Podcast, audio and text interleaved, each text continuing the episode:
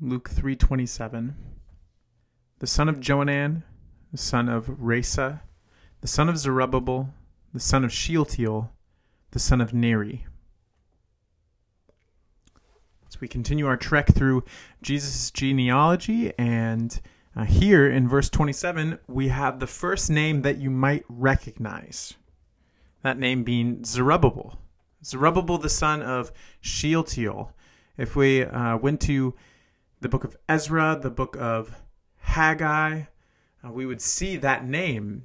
Zerubbabel is the governor of Judah. He is um, uh, the leader of the people as they travel back from exile to their uh, rightful town of um, uh, of Jerusalem and, and seek to begin rebuilding the walls. Zerubbabel leads the first group of exiles back to the city. And so uh, we recognize this name, Zerubbabel, from uh, from the book of Haggai. And if we remember, if you've listened to the podcast or if you remember from uh, Bible reading back to the book of Haggai, Haggai is all about uh, the restoration of messianic hope. Restoration of messianic hope. And what I mean by that is the, the people in Haggai. Uh, they were they were sent back to Jerusalem, and they were supposed to rebuild their city, but they were uh, lackadaisical. And God comes to them and says, "You're building houses, but you're not building my house." They, they weren't rebuilding the temple, and so the people repent and they start building the temple and rebuilding the temple.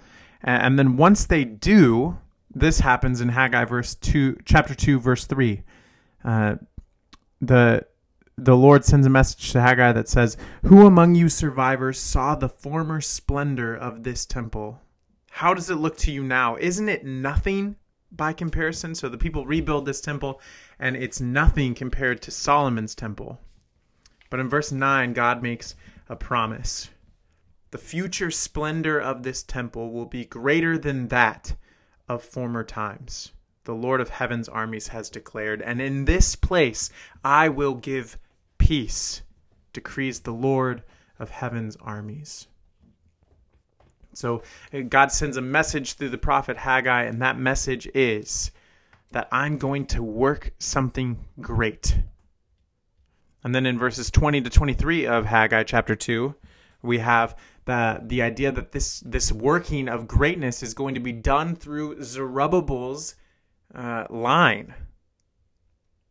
And tell Zerubbabel, verse 21, governor of Judah, I am ready to shake the sky and the earth.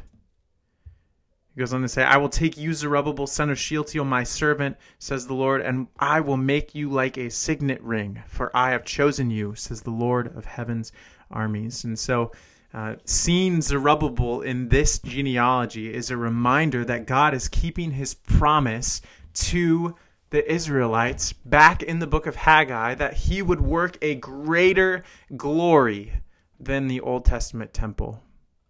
And Jesus comes as the dwelling place of God on earth, where God and man meet and Jesus works peace.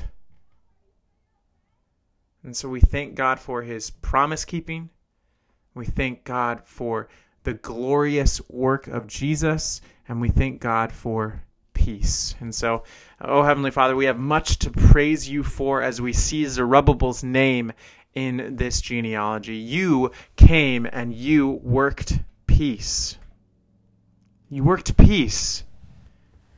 And so we're thankful for that peace. We're thankful for the way that you worked it. We're thankful for the, the glory of Christ Jesus and the peace that he purchased in his body on the cross. So we praise you and we're thankful to you in Jesus' name. Amen.